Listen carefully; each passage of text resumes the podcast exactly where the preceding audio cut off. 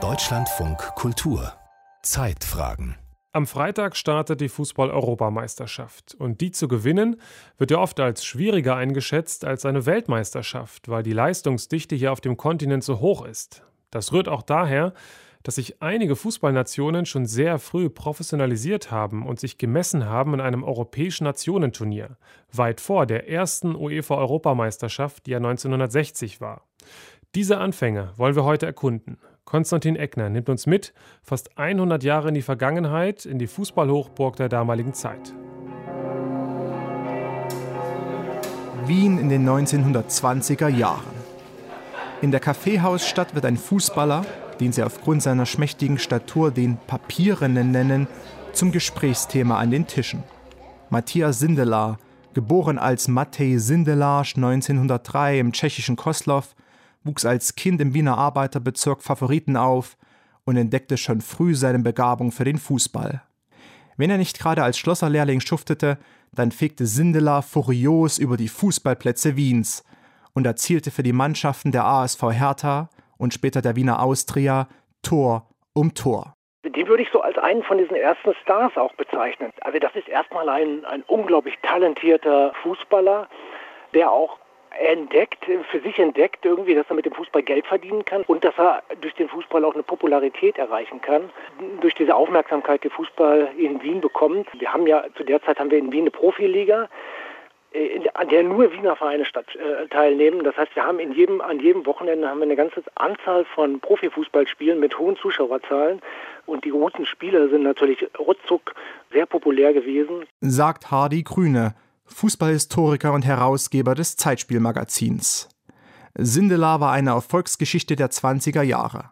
Und Wien mit seiner ersten Profiliga Kontinentaleuropas das Fußballmecker der damaligen Zeit. Matthias Sindelar erhielt aufgrund seiner Prominenz sogar damals schon Werbeaufträge für Anzüge, Uhren und Molkereiprodukte. Der erste Posterboy des Fußballs. Ja, hat auch schon ein bisschen so diese, diese Lebemann-Seite des Fußballs versucht auszuschöpfen. Also da ist auch ein, ein großer Wandel im Fußball äh, festzustellen, der wegkommt von so einem reinen Sport, auch da wieder zu einer Art von Unterhaltungsindustrie. Da wird Fußball eigentlich groß. Sindelar wurde auch zum Gesicht des immer professionelleren und kommerzielleren Fußballs in Österreich. Die treibende Kraft hinter dieser Modernisierung der Strukturen waren Funktionär Hugo Meisel und der englischstämmige Nationaltrainer Österreichs Jimmy Hogan.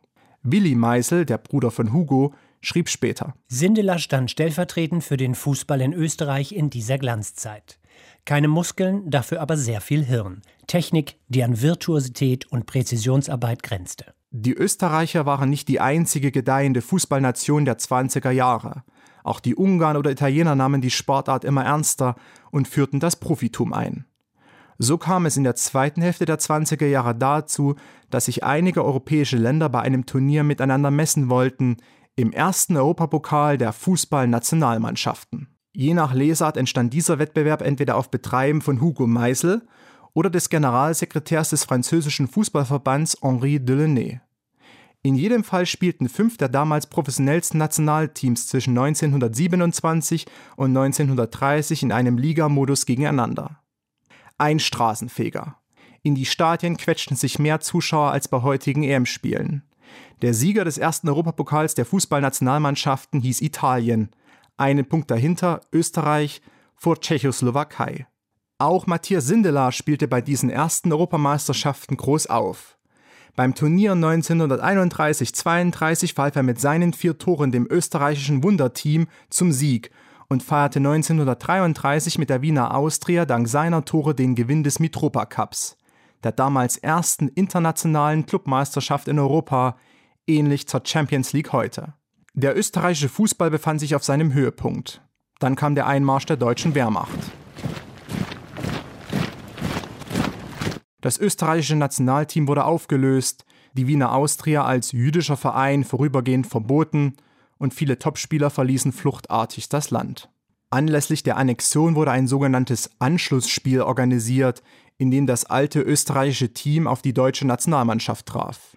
Sindelar, der sein Land als Kapitän aufs Feld führte, ließ es sich nicht nehmen, nach seinem Führungstreffer einen provokanten Freudentanz direkt vor der Ehrentribüne der Nationalsozialisten aufzuführen. Eine Nominierung für die großdeutsche Mannschaft lehnte er mehrmals ab. Sindelar starb unter mysteriösen Umständen im Januar 1939. Als in Europa der Wiederaufbau nach dem Zweiten Weltkrieg im vollen Gange war, nahm auch der internationale Fußball wieder seinen Betrieb auf.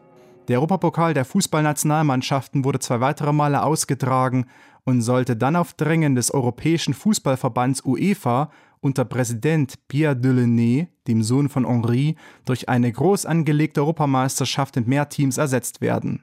Allerdings kämpfte die UEFA nach ihrer Gründung 1954 selbst noch um Anerkennung. Ihre Idee stieß auf wenig Gegenliebe beim Weltverband FIFA, der sah eine Konkurrenz zur Weltmeisterschaft.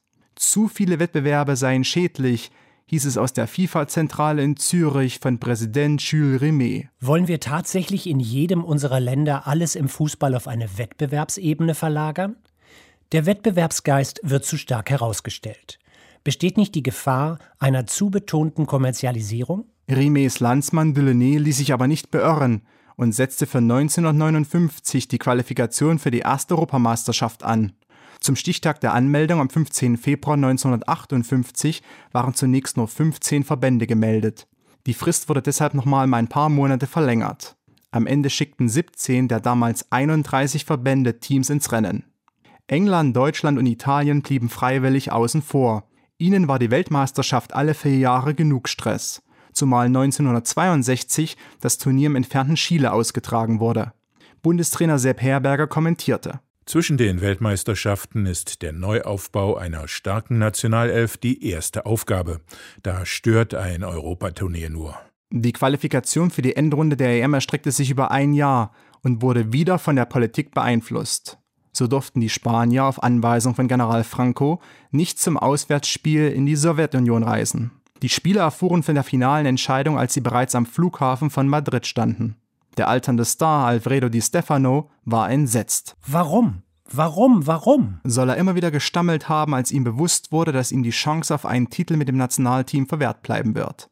Die Sowjetunion gewann am grünen Tisch und entschied im Sommer 1960 die erste EM-Endrunde für sich.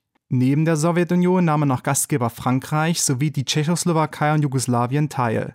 Historiker Hardy Grüne. Im Osten hat man die Europameisterschaft von äh, vornherein ernst genommen und hat sie als äh, Chance begriffen, sich zu präsentieren. Wir sind ja im Kalten Krieg.